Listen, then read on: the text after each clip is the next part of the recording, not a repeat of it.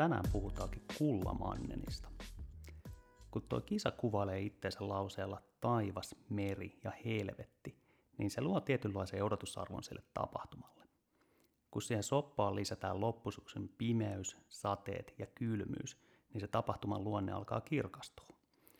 Jos se heittää vähän vielä mausteeksi legendaa Kullamannenista, joka päättää, kuka selvii niistä nousuista ja kuka tippuu jyrkänteeltä mereen, niin kasas on aika eeppinen loppusyksyn polkujuoksu. Kullamannen juostaan marraskuun alussa Etelä-Ruotsissa Helsingborin lähellä Ruotsin länsirannikolla. Reitti kiertää Kullabergetin niemeen lähellä rantaviivaa, eli se meri on koko ajan käsillä. Korkein nousu nousee merestä lähes 200 metriä eli melkein sinne taivaisiin, ja reitillä on myös pahamainen Dödens Zone, kuoleman vyöhyke, osuus, joka sitten varmaan edustaa sitä helvettiä. Tuota kisaa on juostu vuodesta 2013 lähtien, aluksi semmoisen noin 50 kilsan kisana, ja vuonna 2017 ensimmäistä kertaa mukaan tuli toi sadan mailin kilpailu. Reitti on muuttunut tässä vuosien varrella useeseen otteeseen, ja järjestäjällä on ollut ainakin joinain vuosina vaikeuksia noiden maankäyttölupien kanssa. Reitti on juostu sekä etelästä pohjoiseen ja pohjoisesta etelään, erinäköisin lisälenkeillä höystettynä. Alkuvuosin noit nousumetrejä sillä sadalmaililla oli semmoinen 4500, kun taas tämän vuoden reitillä sitä nousu on noin puolet, eli 2500. Eli jos olet lähdössä tonne niihin vanhoihin tuloksiin ja kisaraportteihin kannattaa suhtautua hiukan varauksella, koska ikinä ei tiedä, miten se reitti on just sinä vuonna mennyt. Tuo kisahan on ollut alualkuja aika pieni, vähän niin kuin tämmöinen Ruotsin vastinen vaarojen maratonille. Se on ollut paikallisen ultratuurin loppukisa vaikeissa olosuhteissa, mutta vuonna 2022 siitä tuli tämmöinen By UTMB-kisa, jonka ansiosta sieltä voisi ansata näitä kiviä, joten tuon tapahtuman suosio tuntuu nyt sitten räjähtäneen. Tänä vuonna tuonne Kullamannelle olisi lähdössä taas iso joukko suomalaisia haastamaan itseään, jota mä pyysin mukaan Ville Maksimaisen jakamaan muistojan tuosta Ruotsin kovimmasta polkujuoksukisasta. Ville on varmaan monille kuuntelijoille tuttu vaikeiden ja pitkien kisojen erikoismies, joka juoksi tuolloin 2019 Kullamannenilla kuudenneksi. Terve Ville, miten on kesä kulkenut? No terve, terve. Tota, kiitos.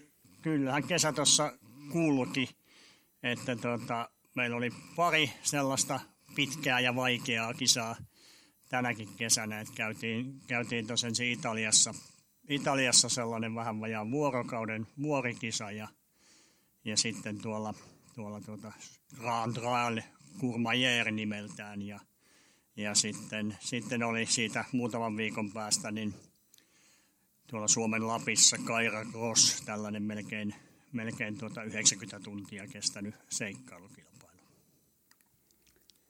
Siellä on, sulla oli myös siellä ihan alkuvuodesta oli vähän spine ja muuta vastaavaa, niin, niin tota, kerro nyt kaikilta ultrajuoksijoilta aina kysytään, että miksi joku haluaa juosta noin pitkälle. Mä en kysy sitä sulta, mutta mä kysyn sulta, että mikä noissa tuommoisissa tosi vaikeissa kisoissa ja nimenomaan niin kuin vaikeissa olosuhteissa sua kiehtoo? Olen sitä itsekin ehkä miettinyt, että minkä takia pitää niin kuin lähteä hakeutumaan aina niihin pahimpiin mahdollisiin olosuhteisiin. Mä nyt on näitä polkujuoksuja ja ultrajuoksuja tässä toistakymmentä vuotta harrastanut ja kaiken näköistä on tullut nähtyä. Niin ehkä, ehkä se on siinäkin vähän sama homma, että se ruokahalu, ruokahalu on kasvanut syödessä ja, ja sitten tuota, ne semmoiset äärimmäiset olosuhteet ja, ja, ja äärimmäisen vaikeat reitit, niin ne vaan kiehtoo jollain kummalla tavalla – ja sitten, sitten sinne hakeutuu, hakeutuu ja etsii, niitä, etsii ehkä sieltä niitä vaikeimmasta päästä niitä kisoja. Ja, ja ehkä siinä on semmoinenkin, semmoinenkin sitten taustalla, että tuntuu, että mitä, mitä rankemmat olosuhteet ja mitä enemmän painoa kannossa, niin sitten ehkä pärjääkin vähän pahemmin, paremmin suhteessa muihin. Ja, ja tuota, ehkä ne senkin takia sitten on semmoisia kisoja, missä itse haluaa käydä. No mä oon itse asiassa melkein sieltä sun juoksu, ultrajuoksuajan niin kuin alusta asti seurailu vähän sun treenejä, että sä oot kirjoittanut tuonne juoksufoorumille päiväkirjaa sinne ja sieltä pystyy kuuntelijatkin käydä vähän katsomassa, että miltä se näyttää se treenaaminen, mutta yksi semmoinen niin kuin, niin kuin merkittävä piirre, mitä mä ehkä on huomannut sun treeneissä, on se, että sä tykkäät tehdä tosi paljon semmoista niin kuin tarkkaa kisaspesifistä treeniä. Et esimerkkeinä niin kuin esimerkiksi se, että nyt kun vuorikisoihin olet treenannut, niin sä oot että paljon on keskimäärin nousuu kisassa ja pyrkinyt kotota löytämään sitten semmoisia lenkkejä, että pystyisit niitä niin kuin siellä tota, mahdollisimman tarkasti matkimaan. Tai sitten jopa muistelen tällaisen jutun jossain vaiheessa, että oot nukkunut kylmässä autotallissa vähän ja simuloinut sitä, että miltä, millaista se olisi olla niin kuin life ja nukkuu tunti tai kaksi ja lähteä sitten liikkeelle, niin kerro pikkusen tuosta filosofiasta, että mistä se on tullut ja mitä, mitä kaikkea siihen kuuluu? Onko se niin kuin se viimeiset valmistavat treenit vai onko se niin kuin pide, niin kuin pidemmälläkin aikavälillä, kun sä treenaat tolleen? Mä oon lähtenyt ehkä ajattelemaan sitä niin, että, että niihin kisan tilanteisiin on vähän turha mennä sitten harjoittelemaan. Et mieluummin sitten valmistautuu niihin, niihin haasteisiin, mitä siellä kisassa tulee, niin, niin sitten jo sen harjoituskauden aikana. Ja, ja, ja esimerkiksi just se, että vaikka tämä Spine Race hyvänä esimerkkinä, niin siellä on, siellä on tuota, pakollisia tavaroita, tuommoinen seitsemän kilon reppu selässä. Niin jos sä et sillä sen sen painoisella repulla juokse ja harjoittelen, niin, niin tota, kyllä siellä kisassa aika kylmät käy. Että kyllä mä uskon vahvasti semmoiseen, semmoiseen tota, kropan adaptoitumiseen myös sitten siltä osin, että, että mitä lähempänä ne pystyt ne kisaolosuhteet itselle simuloimaan, niin sitä helpompaa se sitten itse siellä kisassa se suorittaminen on. No otetaan siitä aasinsilta tuohon Kullamanne, niin nyt eletään syyskuun viimeisiä päiviä, eli tässä olisi semmoinen kuukauden verran varmaan, kun podcast tulee ulos, niin kisaan, niin treeni pitäisi viimeistään tässä vaiheessa sitten ruveta olemaan hyvinkin kisaspesifiä ja tehdään niitä viimeisiä, viimeisiä ehkä niin kuin avainharjoituksia siellä, niin minkälainen voisi olla sun tämmöinen kisaspesifi treeni tässä vaiheessa, täsmätreeni Kullamannenille? No, marraskuinen Ruotsi, niin siellä on tota, hyvin suurella todennäköisyydellä pimeää ja sateista. Se pimeä on ihan sataprosenttisen varma ja sate, sa, sa, sadekin on aika todennäköistä, niin katsoisin semmoisen hyvän, hyvän tuota, yön, milloin lupaa vähän haastavia olosuhteita. Juoksisin siihen vaikka alle, alle pari tuntia sileitä ja sitten, sitten niin kuin pahimpaan mahdolliseen rymymäkeen, mitä lähistöltä löytee, löytyy ja siitä sitten semmoinen toinen kaksi tuntia siihen päälle sitä, niin siitä saa semmoisen hyvän ensituntuman si- siihen, että mitä, mitä kullamanne sitten voi olla. No sitten, jos palaillaan sinne muutaman vuoden taakse tonne vuoteen 2019, kun kävit tosiaan tuolla juoksemassa Etelä-Ruotsissa, niin muistaaksä vielä, että mistä se idea silloin lähti, että tonne pitäisi päästä? No se oli varmaan jo, jo silloin 18 vuoden puolella, kun se Kullamannen juostiin. Niin sitten jostain se hyppäsi, hyppäs tuota, uutisoinnista sitten oma, omaan silmään. Ja, ja tuota, sitten kun mä lähdin sitä 19 vuoden aikataulua itselleni suunnittelemaan, niin yksi semmoinen yksi semmoinen valintaperuste kisoille oli, että mä halusin, että ne oli, oli tuon Western Statesin karsintakisoja. Ja, ja silloin ei vielä Suomessa ollut yksikään kisa sellainen, sellaisella tota, arvonimellä, niin, niin sitten toi Kullamannen oli oikeastaan lähin, lähin kilpailu, mikä kävi sitten Western Statesiin karsintakisaksi. Ja isommin tutkimatta, että millainen se, millainen se kisa nyt sitten oli, niin, niin taisin tuota, ilmoittautua heti, kun sinne paikat aukesi ja, ja tuota, sain siitä aika helposti paikan – paikan tuota sitten kisaan ja sitten vasta rupesin vähän katsomaan, että no millainen kanssa tuota rymy siellä edessä on. Että sen tiesin, että sata mailia ja, ja aika harva sitä oli, oli läpi päässyt. Että ei varmaan mikään ihan helpoimmasta päästä. No silloinhan toi kisa juostiin vielä sieltä pohjoisesta etelään päin. Nyt juostaan etelästä pohjoiseen, eli lähtö oli siellä Boostadissa ja Möllessä oli sitten tota, teillä maali, niin minkälaisia juttuja siltä päivältä tai yöltä siitä on jäänyt mieleen? Mitä kaikkea siellä on? Lähtö oli joskus alkuillasta vissiin silloin. No ei, meillä oli itse asiassa lähtö oli jo, lähtö oli jo aamusta. Et siinä oli lähtöaikakin hyvin erilainen kuin se nytten on.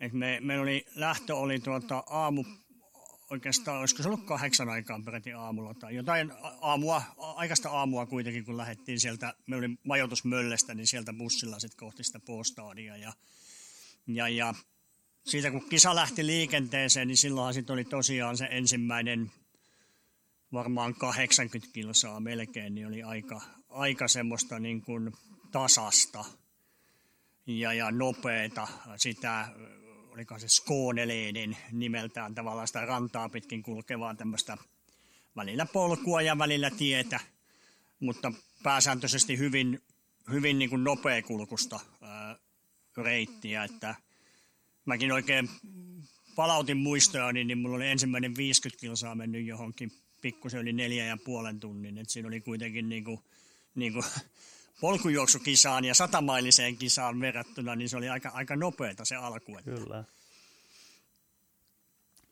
Joo, siellä tosiaan, tosiaan se reitti on ollut kovin erinäköinen. Että siellä on, tota, mä kattelin kanssa noita, niin 50 kilsaa on käytännössä tasasta. Sitten se Engelholmissa pieni, pieni ketulenkki siellä metsässä, mikä on tänäkin vuonna siellä mukana. Mutta sitten siellä 92 kilsan kohdalla Dödenstone. Eli tota, jo pelkän nimenkin perusteella niin voidaan sitten veikata varmaan, että siinä on sen kisan todellinen kruksi. Niin kerro nyt, minkälainen paikka se siellä on olla. Joo, se, jos, jos joku kisa on kaksijakoinen, niin, niin tuolla 2019 reitillä, niin tuo Kullamainen oli juuri sitä, että, että tosiaan, tosiaan se ensimmäinen reilu puolikas sitä kisaa tultiin, tultiin hyvin nopeasti.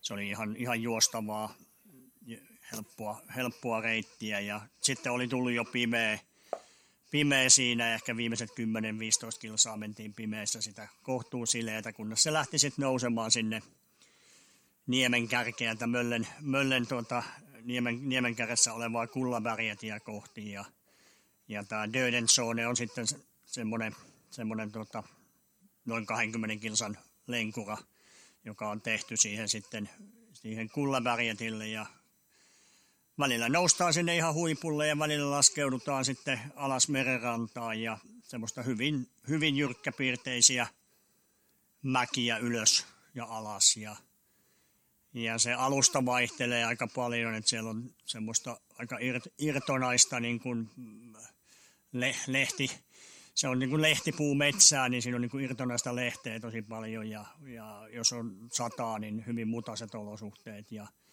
sitten siellä majakan päässä on taas semmoista kivikkorinnettä, mitä mennään alas. Että kaikkea mahdollisimman ikävää alustaa.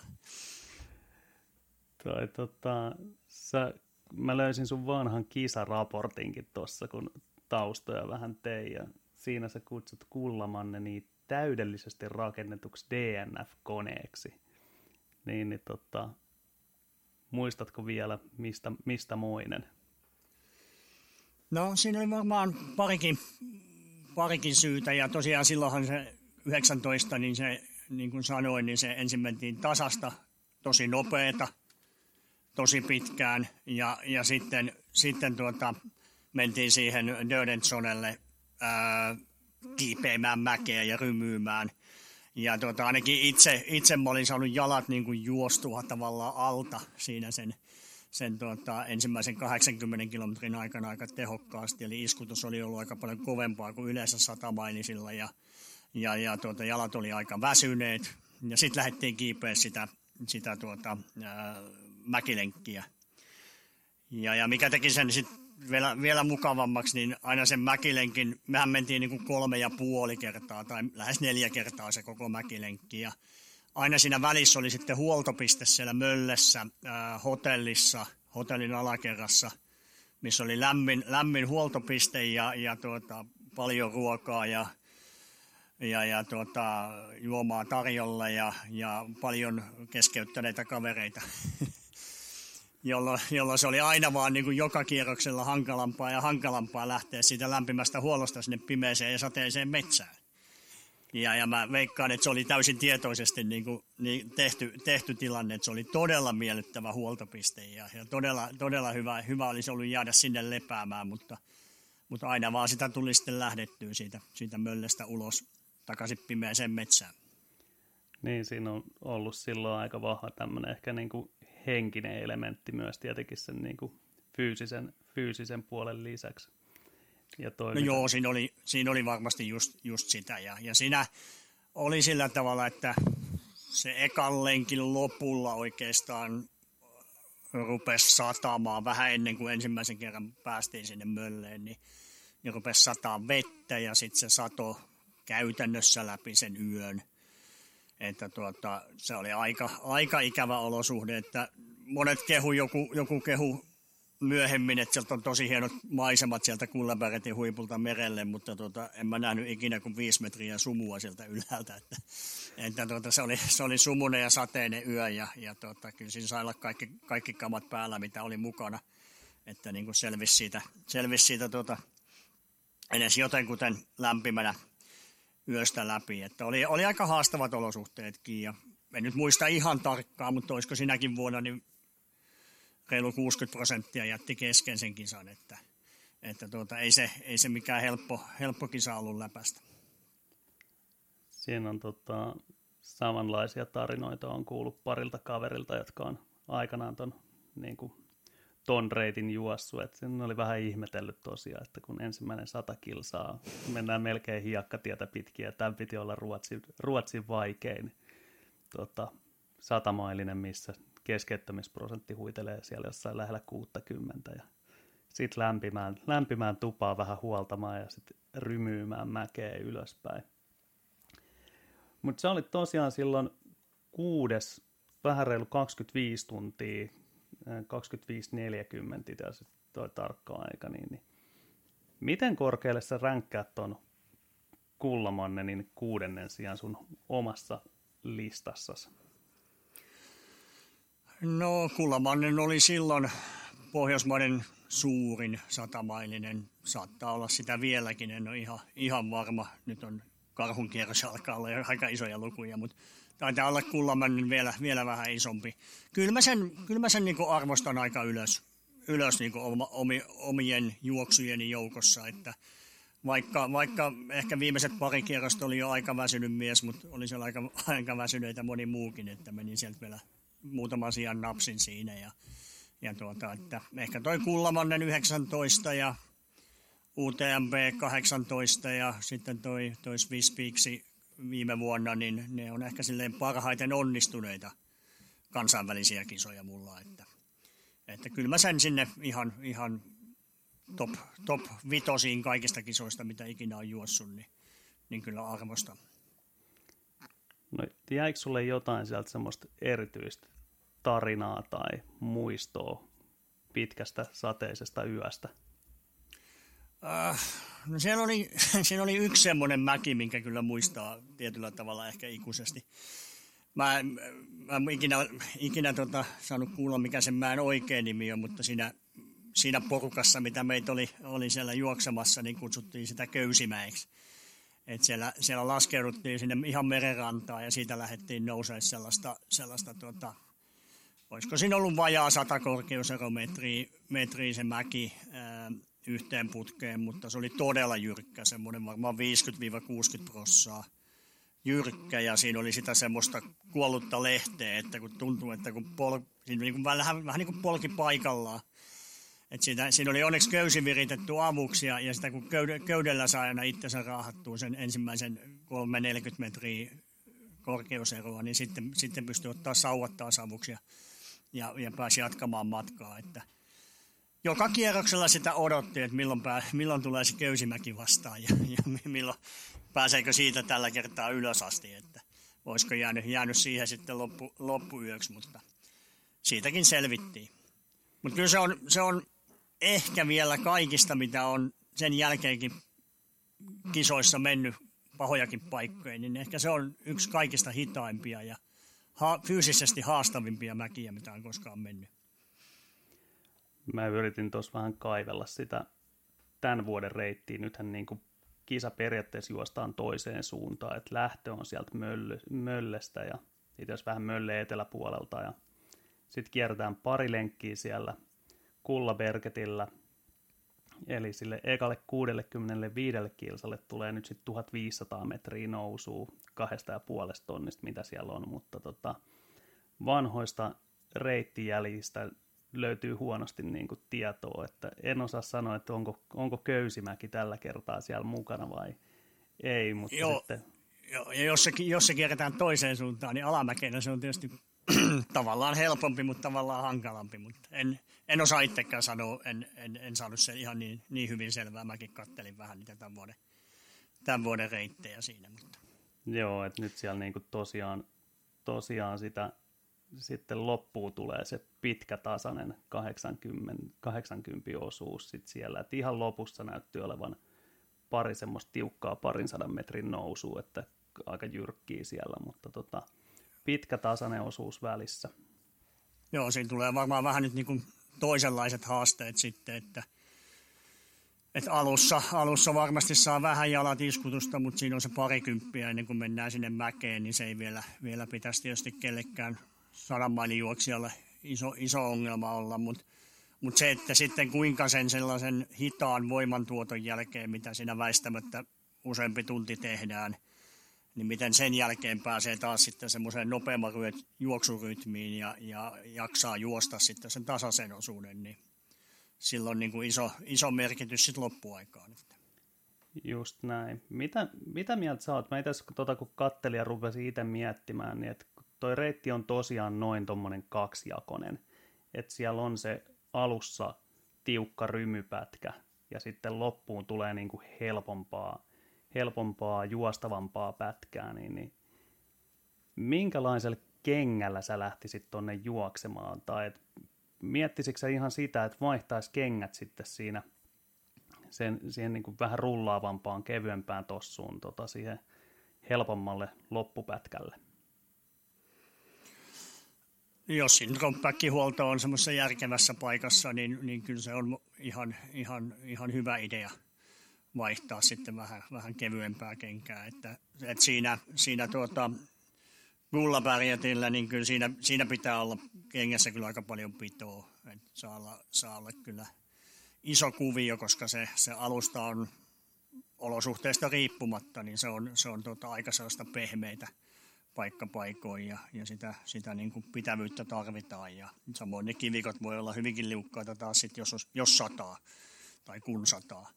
Niin, niin kyllä se voisi olla ihan hyvä idea vaihtaa sitä kenkää. Tai sitten alun perin valita sellainen kenkä, jolla pystyy menemään sitten myös niin kuin kovalla alustalla juoksua, koska se on, se on pääosin sit hyvin kova pohjasta se, se rantareitti. Et sitten ei, ei, semmoista, ei ehkä semmoista niin kuin ihan semmoista pelkkään, pelkkään niin kuin mutaleikittelyyn tarko, tar, tarkoitettua kenkää, niin ei kannata valita. Että. No varusteista kun puhutaan, niin tosiaan marraskuun alku Etelä-Ruotsia siellä Isonmeren rannalla. Mä kattelin tuossa, että päivälämpötilat olisi keskimäärin jossain siellä 5-10 asteen paikkeilla ja yöllä mennään sinne lähelle nollaa yleensä. Vesisateet on hyvin todennäköistä ja räntäsateet myös erittäin mahdollisia. Ja sitten kun siihen lisätään vielä se, että tosiaan merenrannassa ollaan, niin aivan varmasti tuulee siellä. Niin minkä näköisiä vinkkejä sulla olisi porukalle tuohon varustepuoleen, jotka sinne lähtee? Onko jotain niin kuin erityistä, mitä kannattaisi ottaa huomioon? Aika todennäköistä on, että osa, osa kisasta joutuu menemään niin kuoret päällä. Että, että kyllä mullakin oli, oli tosiaan alkukisan, alkukisan niin menin ihan, ihan trikoilla ja pitkällä juoksupaidalla, mutta, mutta sitten kun alkoi satamaan, niin sit piti, piti, piti heittää ensin takki päälle ja muistaakseni ekan kerran kun möllestä lähin, niin sitten, sitten tuota, laitoin myös kuorihousut päälle ja ne taisi olla sitten loppukisana ja loppukisan ajan päällä, että sen verran viileitä se silloin yöllä oli ja vettä tuli, tuli aika reilusti. Että, että kannattaa taas olla sellaisia kamoja mukana, mitä olet oikeasti käyttänyt, kun olet juossut. Että ei tule sitten yllätystä, että se, se tuota, kevein mahdollinen kuoritakki rupeakin valuttaa vettä läpi tunnin jälkeen tai, tai, tuota, tai toisinpäin, että on liian lämpimät kamat mukana. Että, että kannattaa testata niitä, niitä kuorivaatteita sitten, sitten jo etukäteen, eikä, eikä taaskaan mennä sinne kisaan, kisaan treenaamaan. No kun tuo keli on noin viileä tai ylipäätänsä noissa viileissä kisoissa, niin muuttuuko sulla jotenkin noin tankkausrutiinit? Vai meneekö samalla, samalla niin kuin kalorimäärällä ja samoilla sapuskoilla kuin lämpimämmät kesäkisatkin? Kylmässä on ehkä kaikista haastavinta se, että, että tuota, tulee juotua tarpeeksi. Että ehkä sitten kylmissä olosuhteissa mä keskityn enemmän siihen, että, että oikeasti, oikeasti juon riittävästi nesteitä. Että mä pärjään aika vähällä ja mullekin niin se ihan minimi on kuitenkin se noin puoli litraa tunnissa kylmissäkin olosuhteissa. Mieluummin pyrkisin juomaan sen kahdeksan desi tai, tai jopa litran tunnissa niin kuin tuommoisella satamailisella, missä tehot on vielä kohtuulliset. Mutta se ei nyt tietysti aina, aina huoltopisteiden niin kuin, niin kuin takia on mahdollista. Öö, energiaa taas kylmässä ainakin itsellä menee vähän enemmän kuin, kuin sitten lämpimissä olosuhteissa. Että, että kylmässä pyrin syömään sen 60-80 grammaa hiilaria tunnissa ja, ja lämpimällä ehkä se 50-60 grammaa, etenkin tuommoisilla pitemmissä kisoissa. Mutta tuota, se on taas aina vähän kiinni päivästä ja olotilasta ja, ja niin päin pois, mutta ehkä noi on semmoiset niin perusperiaatteet, että kylmällä vähän enemmän energiaa, vähän vähemmän nestettä, mutta silti pitäisi kiinnittää niin kuin huomiota siihen, että sitä nestettä tulee juotua. No varmaan ihan hyvät, hyvät vinkit. Mä itse huomannut samaa ainakin, että se tota, kylmässä kelissä se tuppaa se juominen unohtumaan. Siinä, mutta sitten taas toisaalta tuntuu, että, tuntuu, että ruoka uppoo ehkä pikkusen, pikkusen helpommin siellä, eli ottakaa ihmiset kunnolliset kuorivaatteet mukaan, mitkä pitää kylmä ja sateen loitolla. Ja pakatkaa liiviin ehkä muutama ylimääräinenkin patukka, niin ei jää sitten ainakaan siitä kiinni. No toinen homma, mikä tuolla varmasti tulee kaikille vastaan ja se tulee vastaan heti lähdössä, on sitten se pimeys. Et tuollahan on noin 12 tuntia pimeä aika tuohon aikaan vuodesta ja lähtö on juuri, juuri kun aurinko on laskenut sinne, eli yötä vastaan, vasten lähdetään liikkeelle, niin, niin eli sitten sitä valveillaoloa tulee helposti, no vähän siitä riippuu, että kauanko reitillä viihtyy, mutta että 40 tuntia voisi tulla, jos se siinä päivän oot ollut jo hereillä, niin, niin tota, onko sulla jotain vinkkejä siihen yöhön tai yli, ylipäätänsä tuollaiseen niin kuin väsymyksen sietoon siinä, että itse, itse tätä olen tässä viimeiset kuukaudet miettinyt, kun meni pikkusen TDSllä väsymykset yli, että mitä olisi pitänyt tehdä toisella tavalla, niin Siinäkin ehkä se olennaisin asia on se, että tuota, sitä yöllä, yöllä tehtävää etenemistä on hyvä harjoitella taas ennen kisaa, koska, koska kaikki, kaikki on vähän erilaista yöllä. Et energiat voi imeytyä eri tavalla ja se menet siinä otsalampun valossa ja, ja, ja, ja, ja mikä sen itse kunkin vireystila on, että sitä, sitä niin kuin kroppaa on pakot, pakotettava myös toimimaan yöaikaan. Sitten toi nyt on kuitenkin niin kuin yhden yön kisa ja, ja, ja ehkä, ehkä, on siinä onnellisessa asemassa, että mulla ei ikinä ollut niin kuin se yhden yön valvominen mikään hirveä ongelma, että, että sopivasti kofeiinia annostele, annostelemalla niin pysyy semmoinen vireystila yllä, yllä kyllä, sen, kyllä sen yhden yön, että en, en niin kuin ole kokenut semmoisia isoja uniongelmia vielä, vielä niin kuin ensimmäisenä yönä. Mutta sitten kun mennään tonne, niin kuin sulla oli TDS tai mitä nämä mun, mun nykyiset 200 mailin pitkät vuorikisat on, että kun mennään sinne kolmanteen ja neljänteen yöhön, niin sittenhän se rupeaa vaatimaan jo lepäämistä. Et ei, ei, en, en mä ainakaan pysty, pysty tuota, eikä ole mitään järkeä niin kuin kokonaissuorituksenkaan kannalta, niin yrittää mennä niitä sitten ilman, ilman lepoa. Mutta satamailiset kisat yleensä mennään samoilla silmillä niin sanotusti. Ja, ja tuota, kyllä, se, kyllä se enemmän on vaan sitä, sitä, että sä oot tottunut tekemään myös sitä suorituksia sitten yöaikaa. Oletko ikinä kokeillut, mä oon tosiaan tätä nyt tässä lueskellut, niin mulla on paljon kysymyksiä tästä aiheesta, mutta tota, oletko se ikinä kokeillut tota, esimerkiksi tämmöistä niin unitankkaamista, että pyrkisi nukkumaan edeltävät viikot vähän pitempiä unia tai sitten on ollut kaiken näköisiä muita vinkkejä, se muun muassa lähtien siitä, että pukeudu pikkusen turhan kevyesti niin, niin se viileys pitää sua paremmin hereillä tai että sitten jos rupeaa oikeasti niin kuin kisassakin väsyttämään vai onko se se kofeiini sitten? No ei se kofeiinikaan sitten autuaksi tee, jos niin kuin oikeasti rupeaa väsyttää. Et siinä, siinä on tietysti muitakin syitä, että kofeiini on ihan hyvä, hyvä nauttia niin kuin rasva-aineenvaihdunnankin kannalta. Mutta kyllä se pikkusen voi piristää, mutta sitten kyllä mulla itsellä on sitten, kun jos tulee oikeasti semmoisia pahoja väsymysongelmia, niin mä yritän, yritän hakea sitä semmoista keskittymistä jotain kautta.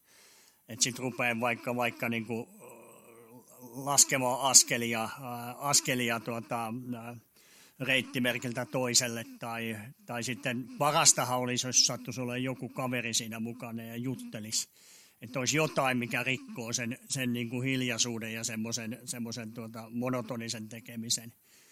Että ne on todella ikäviä hetkiä sit, kun se sleep monsteri pääsee iskemään oikein kunnolla ja, ja tota, sille ei sitten välttämättä niin kuin kauheasti muuta mahda, kun sit pitäisi oikeasti ottaa semmoinen lyhyt, lyhyt mikrouni siinä, siinä sitten tien, tien varrella tai polun, polun vieressä. Että tuommoinen unitankkaaminen olisi varmaan ihan hyvä juttu, jos, jos saisi sitä tehtyä, mutta en mä ainakaan ikinä siinä onnistunut, että pikemminkin ne tahtoo ennen kisaa ne viimeiset yöt olla, olla tuota, semmoista pientä koiranunta ja odottelua, että, että tuota, jos, jos olisi vähän lehmähermosempi kaveri, niin ehkä se onnistuisi siinä.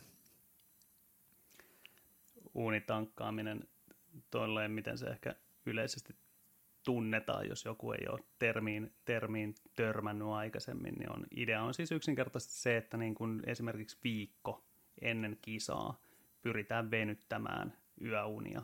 Että jos normaalisti nukut 7-8 tuntia, niin sitten aamusta venyttäisi pari tuntia pidemmäksi, tai vaihtoehtoisesti, jos on aikaisin aamulla kisan lähtö, niin pyrkisi menemään sitten jo pari tuntia aikaisemmin nukkumaan, ja näin ollen niin kuin pääsisi sitten sinne viivalle hyvin, hyvin levänneenä, jos ettei olisi ainakaan paha univaje siellä taustalla kummittelemassa.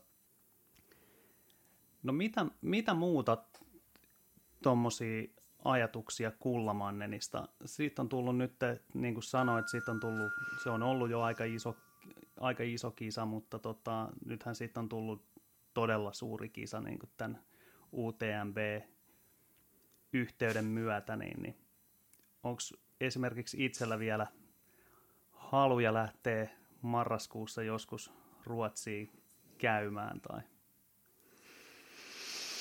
Mm, no, ehkä nuo reittimuutokset, mitä tässä viime aikoina on ollut, ne ei ole, ei ole ehkä juuri mulle suotuisia. Että sehän on nyt aika lailla paljon nopeampi kisa kuin se, kuin se tuota, ää, aiemmin oli oli, että, mutta, mutta never say never, ei koskaan tiedä, jos tuota, pitää hakea, hakea kiviä, jos joskus vielä innostuu tuonne tonne itse pääviikollekin hakeutumaan, niin, niin ainahan, sitä, ainahan sitä voi, niin kuin, voi käydä juoksemassa marraskuussa aina kauniissa, kauniissa tuota, räntäsateisessa Ruotsissa. Mutta tuota, hyvä, että on Pohjoismaissakin UTMB viikon kisa ja, ja tuota, UTMP-sarjan kisa ja, ja hyvä, että suomalaiset sinne sankoin joukoin hakeutuu, että se on aina, aina kuitenkin avartaa sitä omaakin polkujuoksutietämystä, kun käy jossain muuallakin juoksemassa kuin näillä tutuilla kotipoluilla. No mitäs muita? Me ollaan puhuttu tämän, tällä kaudella muun podcastissa näistä unelmakisoista, niin, niin minkälaisia kisoja sun bucket listiltä löytyy?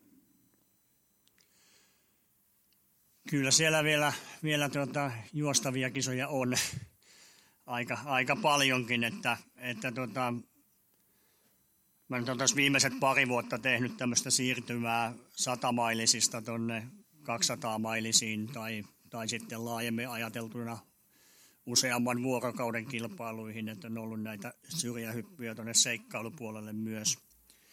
Ja, ja kyllähän sieltä 200 mailisista pitkistä kisoista maailmalla, niin, niin Tor, eli Tour de Chance, on nyt toivottavasti ensi syksynä sitten edessä.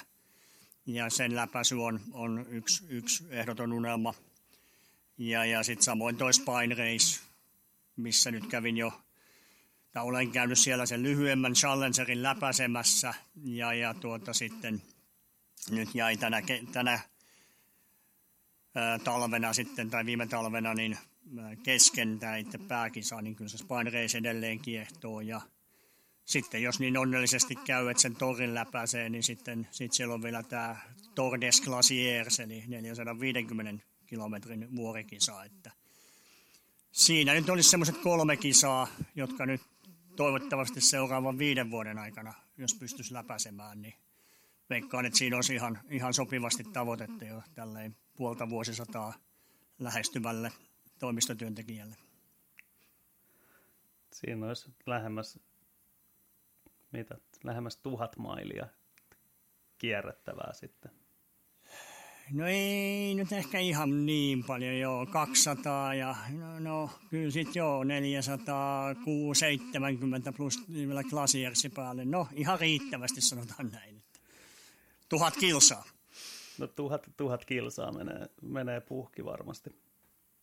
Hyvä homma. Hei, mä en Ville pidättele sua itse asiassa hirveästi tämän enempää, mutta lopussa mulla on ollut semmoinen tapa, että mä oon antanut vapaan sanan tässä, että nyt on sulla mahdollisuus sitten kehua sponsoreita tai mainostaa jotain tai lähettää terveisiä kavereille tai mitä ikinä, mitä ikinä haluat kertoakaan, niin ole, ole hyvä. No joo, en, mun ei varmaan tarvitse mainostaa sponsoreita, kyllä kaikki tietää, millä, millä kengillä meikäläinen hölkkää, mutta, mutta tuota, ehkä semmoinen vielä tuosta, mikä, mikä alussa jäi kertomatta, että tosiaan nyt on itsellä vähän rikkinäisempi vuosi takana ja, ja tuossa kesän, kesän sitten tuota, viimeisten hupailujen jälkeen niin onnistuin, onnistuin joutumaan tämmöiseen ylirasitustilaan, joka sitten ihan, ihan tuota, urheilulääkärin diagnoosilla tulkittiin tämmöiseksi niin kuin autonomisen hermoston, parasympaattisen hermoston tuota, ylirasitustilaksi. Ja nyt on siitä, siitä sitten niin kuin toipumassa. Eli pidin tuossa sellaisen kuukauden, kuukauden aika lailla totaalisen harjoittelutauon ja nyt sitten pikkuhiljaa ruvennut kokeilemaan, että mitä, mitä kroppa sietää ja katsotaan, miten pitkä tämä, tämä tie tässä vielä edessä onkaan, mutta – mutta edelleen uskon, että sitten ensi syksynä, ensi syksynä viimeistään niin taas, taas tuonne vuoriviivalle, vuorikesän viivalle pääsee. Mutta ehkä haluaisin niin kaikkia, kaikkia kanssakuntoilijoita muistuttaa siitä, että ei, ei niin liian pitkään kannata hakata sitä päätä Karjalan mäntyyn. Että jos, jos rupeaa yöunet menemään ja suorituskyky vaan laskee harjoittelusta huolimatta, niin kannattaa katsoa mahdollisimman aikaisessa vaiheessa peiliin ja miettiä, että olisiko sitten kuitenkin se lepopäivä hyvä pitää. Se on äärimmäisen hyvä vihje. Tämä on meille vahvasti keski-ikäisille, niin kuin statistiikan mukaan myös suurin osa meidän, mun kuuntelijoista on, niin ehkä semmoinen hyvä muistutus siitä, että stressi on aina stressiä, että välillä se tulee duunista ja välillä se tulee perheestä ja välillä se tulee treenistä ja nämä kaikki kertyy sinne samaan laariin. Että tota... Joo, se on juuri näin, että se kokonaiskuormituksen niin kuin hallitseminen, niin se on, se on yllättävän kompleksinen asia ja, ja tuota, itsekin siinä on tietysti aikaisemminkin tasapainoillut sillä, sillä tuota veitsen terällä, mutta, mutta sitten sit joskus kun se menee yli, niin sitten se toinen, toinen haaste siinä on se, että sä, sä oot niin todella sokea sille, sille omalle tekemiselle, etkä halua tunnustaa, että, että nyt ollaan, ollaankin menty sen rajan yli. Ja siinä auttaa sitten se, että, että valmentajan viisaat sanat tai, tai kavereiden viisaat sanat ja parempi on vaan uskoa. Ja mitä aikaisemmin uskot, niin sitä, sitä niin kuin vähemmällä, vähemmällä selviät todennäköisesti. Se on erinomaisen hyvä tota, loppukaneetti tähän, tähän. Tänään on itse asiassa 25. päivä ja valmentajien päivä, niin annetaan, annetaan tota shoutoutit kaikille valmentajille ja kuunnelkaa, kun valmentaja sanoo, että nyt voisi olla ehkä hyvä hetki pitää välillä vähän lepoakin sinne, koska tota, ei, se, ei se kunto häviä päivässä tai parissa tai yhden tekemättömän treenin takia tai muutaman tekemättömän treenin takia. Mä toivon Ville sulle superhyvää syksyä. Kiitos tosi paljon, että olit. Toivottavasti ja, tota, tuut nopeasti kuntoon ja nähdään taas sua tuolla pitkien matkojen viivalla. Kiitoksia. Toivottavasti tuossa toukokuussa olisi sellainen ensimmäinen välietappi tuolla Pohjois-Walesissa Snowdonian satamailinen, että se jäi tänä vuonna välistä koronasairauden takia, niin tuota, jos ensi keväänä pääsisi sinne vähän kokeilee hidasta mäkinousua. Se kuulostaa oikein hyvältä. Hei, kiitos Ville, kiitos kaikille kuuntelijoille. Ei muuta kuin tsemppi, jos olet lähes Kullamannenille ja tota, ollaan taas yhteydessä. Moi moi!